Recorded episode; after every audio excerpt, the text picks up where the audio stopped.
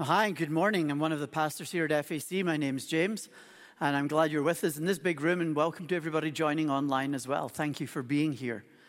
My wife Jill and I are back from a wonderful time visiting some of our family in the Netherlands and meeting our new grandson. He's called James, just like me. But things get a little confusing when there's two people with the same name in the house. People would say things like, James, you're so beautiful. You're just gorgeous. You're absolutely perfect. And I'm thinking, I never knew you felt that way about me, but thank you for the compliments. Our summer teaching series called Left on Read is based on the reality that sometimes when you text somebody, you know the text has been sent, you can tell it's been received, and if you get the two blue ticks, you know it's been read as well. But it's left like that. Nothing happens, nothing changes, nobody replies, nothing goes on. It's frustrating. Although I'm learning to try and deal with my frustrations because I probably do it an awful lot to people too. And this summer, as we go through these 13 letters in the New Testament, the second half of our Bible, that were written by Paul, one of those earliest followers of Jesus who planted and started many of these churches that he wrote to, he writes to them. But what happens? What does he do? Paul was a missionary explorer. He'd first encountered Jesus on his way to a city called Damascus. It changed his life, and he felt both called and compelled to take the story of Jesus with him everywhere he went. He felt Jesus calling him to move further west beyond the traditional lands where people had practiced faith in God in Israel and Judea, Samaria, Galilee, people moving in towards Syria. He was heading off to what we would call now Turkey or Greece, sharing the story of Jesus. And some of these churches that he founded were in a region of Turkey called Galatia. We don't know how they responded, but we can know how we respond. That's something we can know. And the honest truth is that many of us, if we've read the letter, we just leave it unread. No reply, no response, no nothing. We've read the words in the Bible but we've never responded to them in any meaningful way. Maybe we're not even sure how we should respond. What does this mean for me? What am I supposed to do now that I've read the letter? What relevance does this have to the world that I'm living in right now? What should I say? Perhaps that's why we just leave it unread. We're not sure. And so, my prayer today is that all of us can learn how to respond to Paul's letter to this church the letter to the Galatians. The order of Paul's letter in your Bible is not overly complicated. They're not in chronological order. They're simply biggest to shortest. It starts with Romans, which is really big, and it ends with Philemon, which is half a page. And they're just spread out like that today. And this letter, Galatians, is one of the very earliest that was written. Maybe first or second. First Thessalonians is probably the earliest one.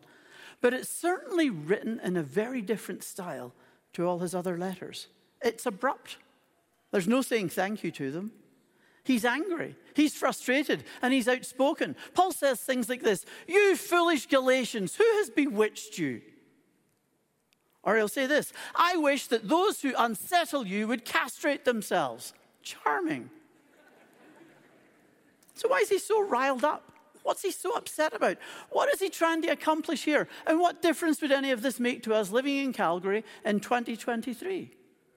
It's obvious something has gone wrong with these churches. Somebody's phoned up and said, eh, Jerusalem, we have a problem. Something's not working. And since he can't actually be there, he's writing a letter to them, hoping to try and straighten things out a little bit, addressing the situation that they find themselves in so that they can make a course correction. And here's the scoop there are a number of things going sideways in this little church. There was this question of authority. Who should we believe? What should, believe? What should we believe? There was a question of salvation. How do we get right with God? And there was a question of holiness. What does it mean to build and live a life that honors God? We'll start with authority. Who and what should we believe? That's just as relevant today as it was then. Maybe even more so. In the time Paul was writing, this was really a question that was kind of theological or spiritual or religious about belief the world we live in, our day of digital and global communication, we're not sure you can believe anything that anybody says, not even from a newscaster. We're not certain. We have facts and we have alternative facts. What are you supposed to believe? What is truth? And it seems like in their time, a group of conservative Jewish background Christians had become upset because the good news of Jesus had been traveling to non Jewish communities, what they in their time called Gentiles. These people were coming to know Jesus. Peter had gone to the house of a Roman centurion called Cornelius in the book of Acts, chapters 10 and 11, and Cornelius and many of his family were following Jesus. And then you hear the story of Paul, who wrote the letter. He begins journeying around, going to places that were not Jewish either, and telling people about Jesus, Acts 13 onwards. People were, they were bothered about this sort of thing. They weren't sure what should be done because, when you think about it, almost everybody at this point in time who was a follower of Jesus was Jewish. Many of them simply living in Jerusalem or up in Galilee. That was it. They had no idea what to do with these people. You see, they thought Christian faith, following Jesus, was like a subset of the Jewish faith groups. And if you know your Bible a little bit, you had your Pharisees and Sadducees. If you've heard of the Dead Sea Scrolls, they were written by probably the Essenes. And now here's another group, the Christians. You all fit in and figure your own way out. But these Judaizers, people who are trying to change things, or as Paul would call them, agitators, some of the churches that they visited, they began saying to them, Look, this is really great, you're following Jesus, but you've got it all in the wrong order. You really ought to become Jewish first, and then you can become a follower of Jesus. You could maybe think of it like this you want to collect points to travel, so you've got to enroll in the program, you get your card, step one. Step two, you start spending money and you collect your points. That's kind of what's going on here. Step one, you need to become Jewish. Step two, you can start following Jesus, and everything's going to go well. And Paul learned that many people in this little church were choosing to follow this idea. And you see, for Paul, what's at stake here is not just a few religious practices, as though that matters very much. It's not even really which kind of people group or religious sect you identify with. He's not really worried about that either. What he is concerned about is the very nature of the gospel, the good news of Jesus. And so in Galatians chapter 1, verse 6, he says this I am astonished that you are so quickly deserting the one who called you in the grace of Christ and are turning to a different gospel. Not that there is another gospel, but there are some who are confusing you and want to pervert the gospel of Christ. But even if we or an angel from heaven should proclaim to you a gospel contrary to what we have proclaimed to you, let that one be accursed. That's strong words. They are strong words. You can feel the intensity. It's like one of those moments when everybody's just staring at the floor. Don't make eye contact. Don't make eye contact. They'll make me say something. What are we supposed to do with these words? Already in chapter 1, the very first verse, Paul claims authority. Paul, an apostle, sent neither by human commission nor from human authorities, but through Jesus Christ and God the Father, who raised him from the dead. An apostle, a sent one in this case, sent by God to deliver a message. And his message is about Jesus, crucified and raised from the dead. His message is powerful, not because Paul was, he certainly wasn't, but because the God who, whom he served, the God who sent him, is indeed powerful, and he is sent by God. And so, as we read chapter one, you'll get a little bit of an autobiography of Paul. Last weekend here in the Deerfoot campus, Pastor Grant was teaching us about another biography of Paul that you could read in Second Corinthians of all the challenging and crazy circumstances of his life. He called it the anti resume, the story of everything that went wrong for him, and yet somehow God was at work. And in this instance, Paul talks in his story in chapter 1 about how he came to believe in Jesus. There he was, persecuting the church, violently even proud of his Jewish heritage, when he meets Jesus in his journey towards Damascus, and his world is blown apart. Everything has changed. His life was completely changed. His call, his mission, his message were given directly to him in that moment by divine revelation. And it's not that he was alone in his faith journey. As we read into chapter 2, you'll hear the story of him meeting James and John, or James and Peter, rather, some of these earliest followers of Jesus when he went to Jerusalem. He'll tell of another meeting with James and Peter and John. And his point is that Jesus has changed his life. Jesus has called him to be an apostle. Jesus has given him this message of the good news. And the other leaders of the beginnings of the church in Jerusalem knew this. They were aware of it. And they accepted him as their equal. So, why should the people in this little church trust Paul? Because Jesus had turned his life around. Because instead of killing the followers of Jesus, he became one of them. Because God Himself gave him this gospel message. Because his life has been animated by resurrection power. Because the leaders in Jerusalem acknowledged his authority as an apostle. Because of Jesus. And that's really chapters one and two. And it's all about Jesus. And now Paul comes to his central theme the question of salvation. How do we get right with God? Maybe a question you've thought of, it may be a question you've never wondered about. Why would God be worried about me? But at the end of the day, we all face a reality.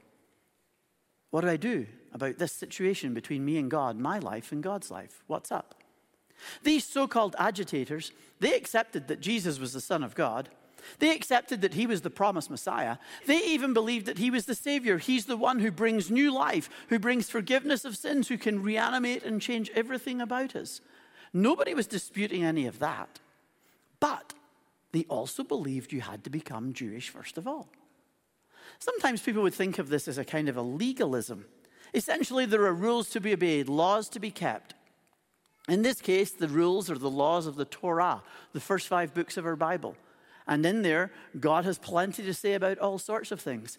And there's this sense of we need to be able to do these things to get it right. If we're going to be faithful, we need to do this stuff we trust Jesus, and we do these things too.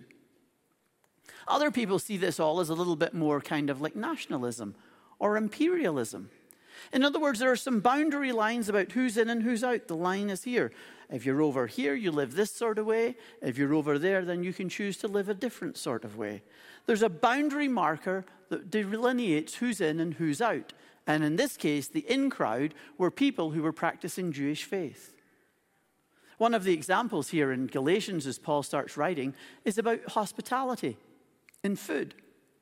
Actually, in chapter 2, Paul starts writing about this and he highlights how the Apostle Peter kept changing his mind about who he could have lunch with. You read this in chapter 2, verse 11. When Cephas, that's Peter, came to Antioch, I opposed him to his face because he stood self condemned. For until certain people came from James, that's in Jerusalem, he used to eat with the Gentiles, the foreigners, people like us. But after they came, he drew back and kept himself separate for fear of the circumcision faction. He was a little worried. People were noticing what he was doing. It seems odd to us because when we think of food, we just think of our diet. But when they thought of food, they thought of piety. What you ate and who you ate it with really mattered to these people. There's another example that Paul gives in Galatians about circumcision. It was the sign of God's covenant with Abraham and of God's covenant with his descendants, the people of Israel. You can read the story if you'd like in Genesis chapter 17. But this was a clear boundary marker who was in and who was out. But in each instance, you really need to be aware of something. This is all about addition by subtraction. Addition by subtraction. Here's what I mean. Every time they or we feel compelled to do something, to add something to the gospel, the good news of Jesus, every time we add something to it, we're actually taking something away. We're subtracting from the sufficiency of Jesus. Every time we add something else, we're subtracting from the sufficiency of Jesus. Every time we think the answer to how to get right with God is Jesus plus, we take something from Jesus. We diminish Jesus. And in Galatians, it was Jesus plus circumcision, Jesus plus kosher food regulations. And Paul says that whatever distracts us from focusing on Jesus needs to be opposed. Whatever builds walls between people and putting them into separate groups needs to be torn down. Whatever we use to supplement Jesus with, to supplement whatever he has already done for us, needs to be cleared away. It's actually not very easy for us to see any of this in our lives, I think. We can't imagine anybody doing or saying something like that. You're never going to hear the weekend host at the end of the service say, Okay, Jewish Christians, please exit this way and proceed to Cornerstone Cafe for some kosher lunch. All of you Gentiles, exit that way to the Bedrock Bistro, and we've got pork rinds for you. It's all going to be great. Stay in your lane. It's never going to happen. It just won't. But you may hear this. You may have said this Jesus plus dress more modestly. Jesus plus don't drink alcohol. Jesus plus vote conservative. Jesus plus get your hair cut. Jesus plus be straight. Jesus plus no tattoos. Jesus plus. You fill in the blank for yourself. Or if we don't say it or hear it, we might actually feel it. Sometimes it's because somebody some some sort of spiritual experience and you haven't. And you feel left out. You feel second class. And it's Jesus plus whatever that experience was. Sometimes it's because sometimes we just feel awkward around certain people. And we prefer to be more comfortable with people that are just like me. Hard to find people with my accent in this city, but still. But then it becomes Jesus plus people who make me feel good. Or sometimes people have a certain spiritual gift and I don't have it, and it's Jesus plus that gift. Jesus plus. It's a whole lot easier to travel down this path of Jesus plus than many of us think this morning. And for Paul, this won't do. Anything that diminishes Jesus is not the gospel and is not good news. To answer the question of salvation, how do we get right with God? Paul turns to Jesus. Salvation, God's rescue of us from our own brokenness and sinfulness and selfishness, from the end reality of all of death. God's rescue, his salvation, is only through the atoning death of Jesus, the one who gave himself for us. That in his defeat of the powers of sin and self and death, his resurrection to new life, we become reconciled and brought home to God. This letter that he writes is full of references to the cross on which Jesus died. It's not by observing Jewish law that gets us anywhere, but it is by faith in the crucified and resurrected Son of God, Jesus. And so Paul will describe in this letter his preaching ministry as placarding or publicly exhibiting Christ crucified. He'll talk about his own core value or primary thing as boasting in the cross alone. And why is the cross the subject of his preaching? Why is it the object of his boasting? What is it that Jesus did? Well, Paul makes these statements in Galatians. He says, Grace to you and peace from God the Father and the Lord Jesus Christ, who gave himself for our sins to set us free from the present evil age according to the will of our God and Father. Or this, it's no longer I who live, but Christ who lives in me. And the life I now live in the flesh, I live by faith in the Son of God who loved me and gave himself for me. Do you see it? Do you get it? Jesus gave himself for me, for you. His death is the remedy for our human sinfulness and brokenness. That's how it works. That's what's going on here. Not rule keeping, not other stuff.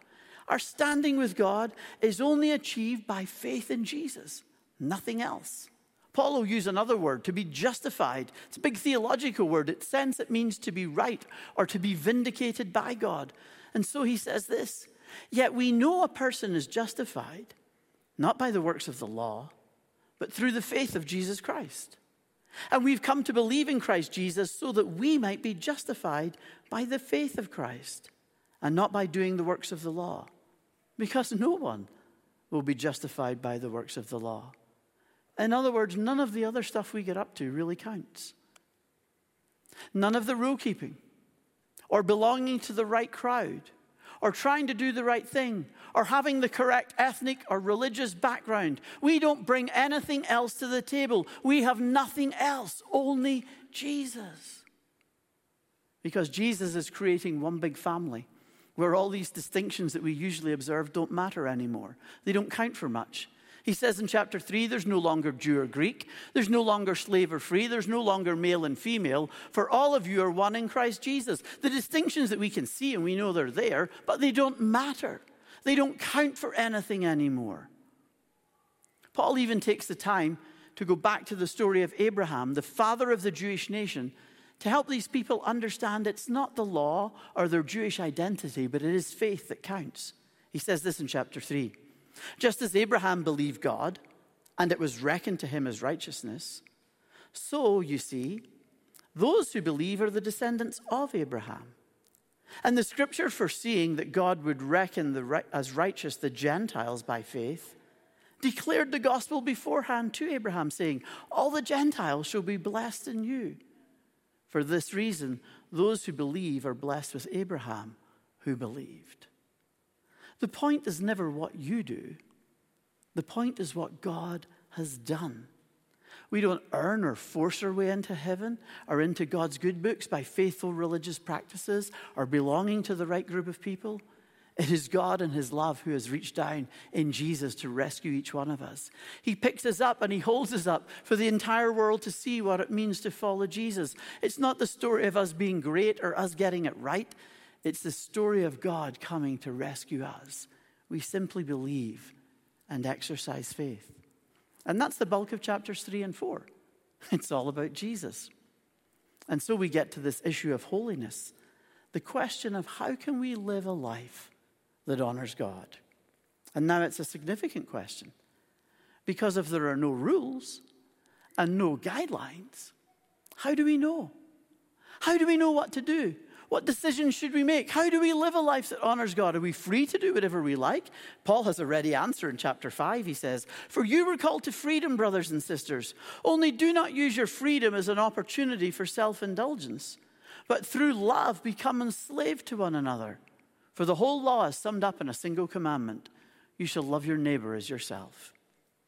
Paul isn't put out at all by the lack of rules because he believes the Holy Spirit can do for us what written laws never could. After all, the life that we begin as a follower of Jesus is a life that begins with the Holy Spirit. He says to them, Are you so foolish? Having started with the Spirit, you're now ending up with the flesh. Did you experience so much for nothing? If it really was for nothing? Well, then, does God supply you with the Spirit and work miracles among you by your doing the works of the law? or by your believing what you heard.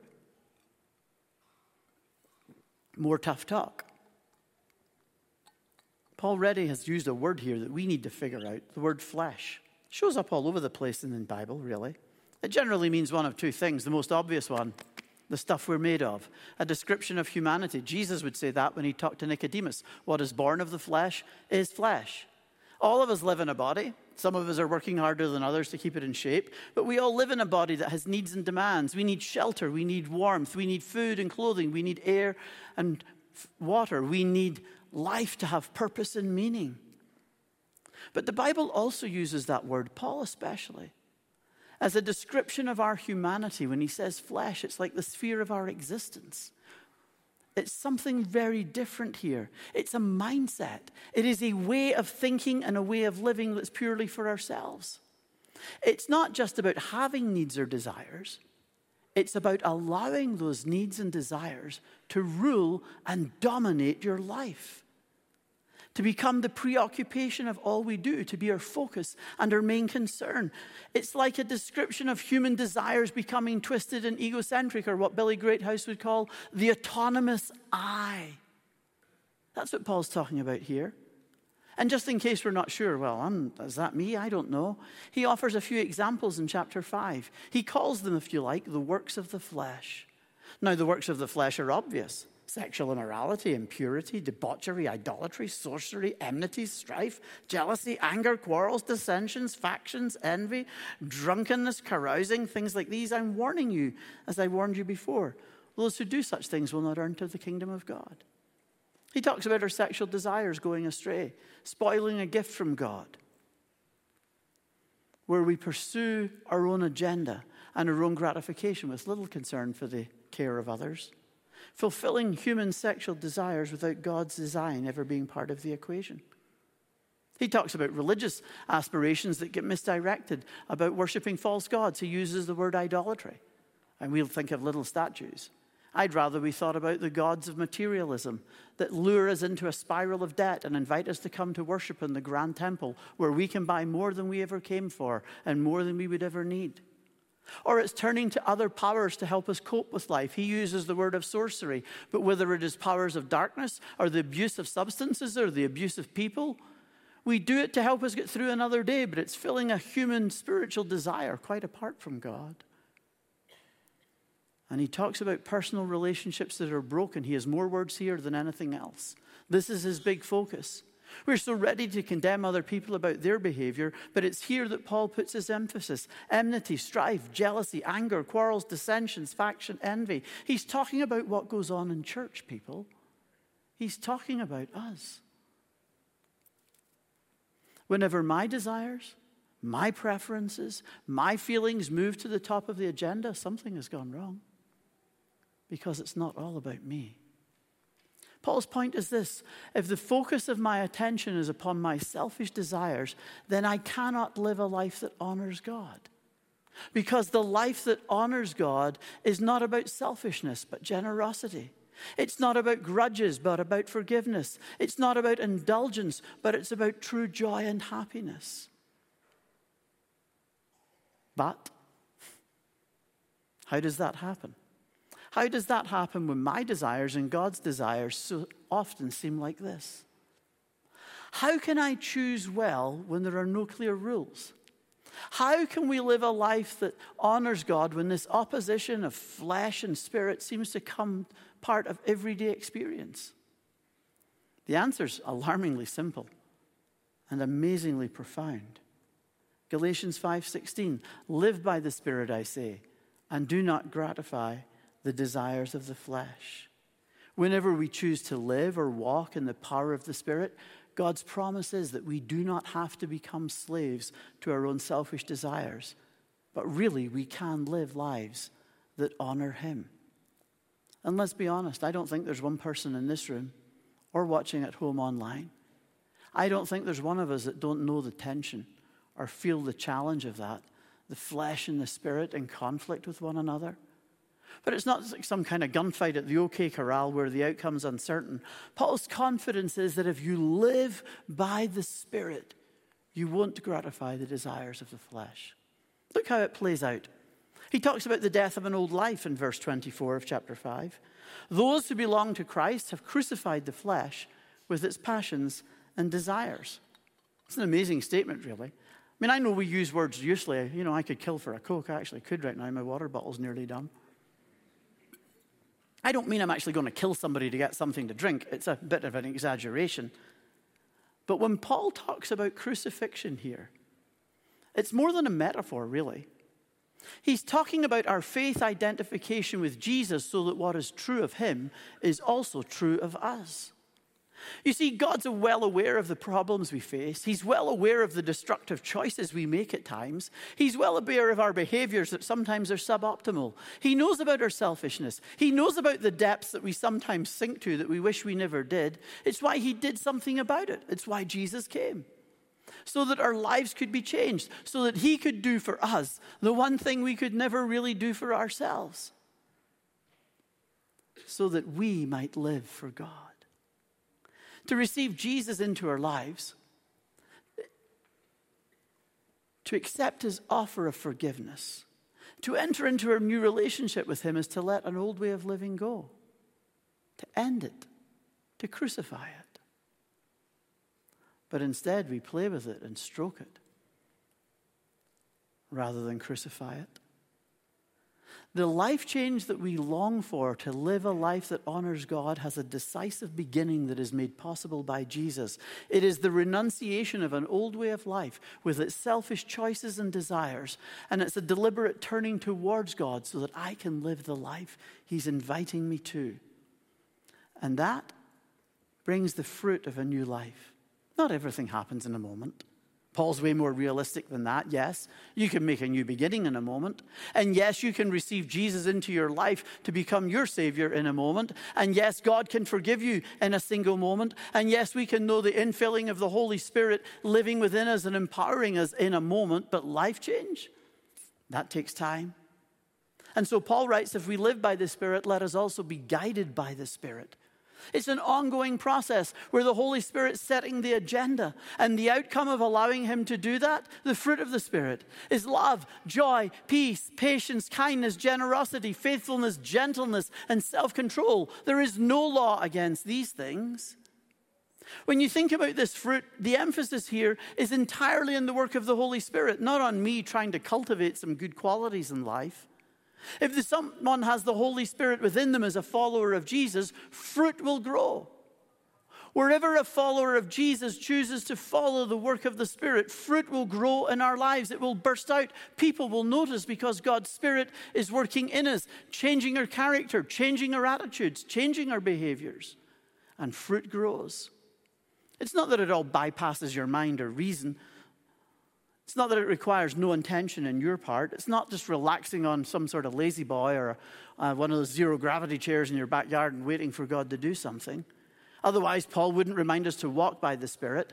But when we choose to submit our lives to God, God works in amazing ways that actually produce life change, that make us to become more and more like Jesus. I mean, imagine it that you, I, could actually resemble Jesus. And that's chapters five and six, more or less. It's all about the Holy Spirit transforming me to become more like Jesus. So, what's your response? Left on read? Thanks, that's interesting, not for me. Or is it choosing to follow Jesus? Pledging your allegiance to Him today?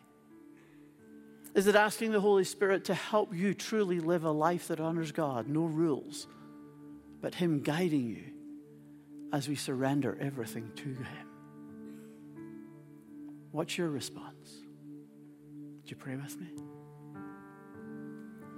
Father, thank you today for Paul's courageous and even difficult words. Because we know how easy it is for us just to wander through life with a little sense of purpose or direction. And today, there are probably some of us here in this room online. We've never really thought much about it. We've never really said yes to Jesus in any meaningful way.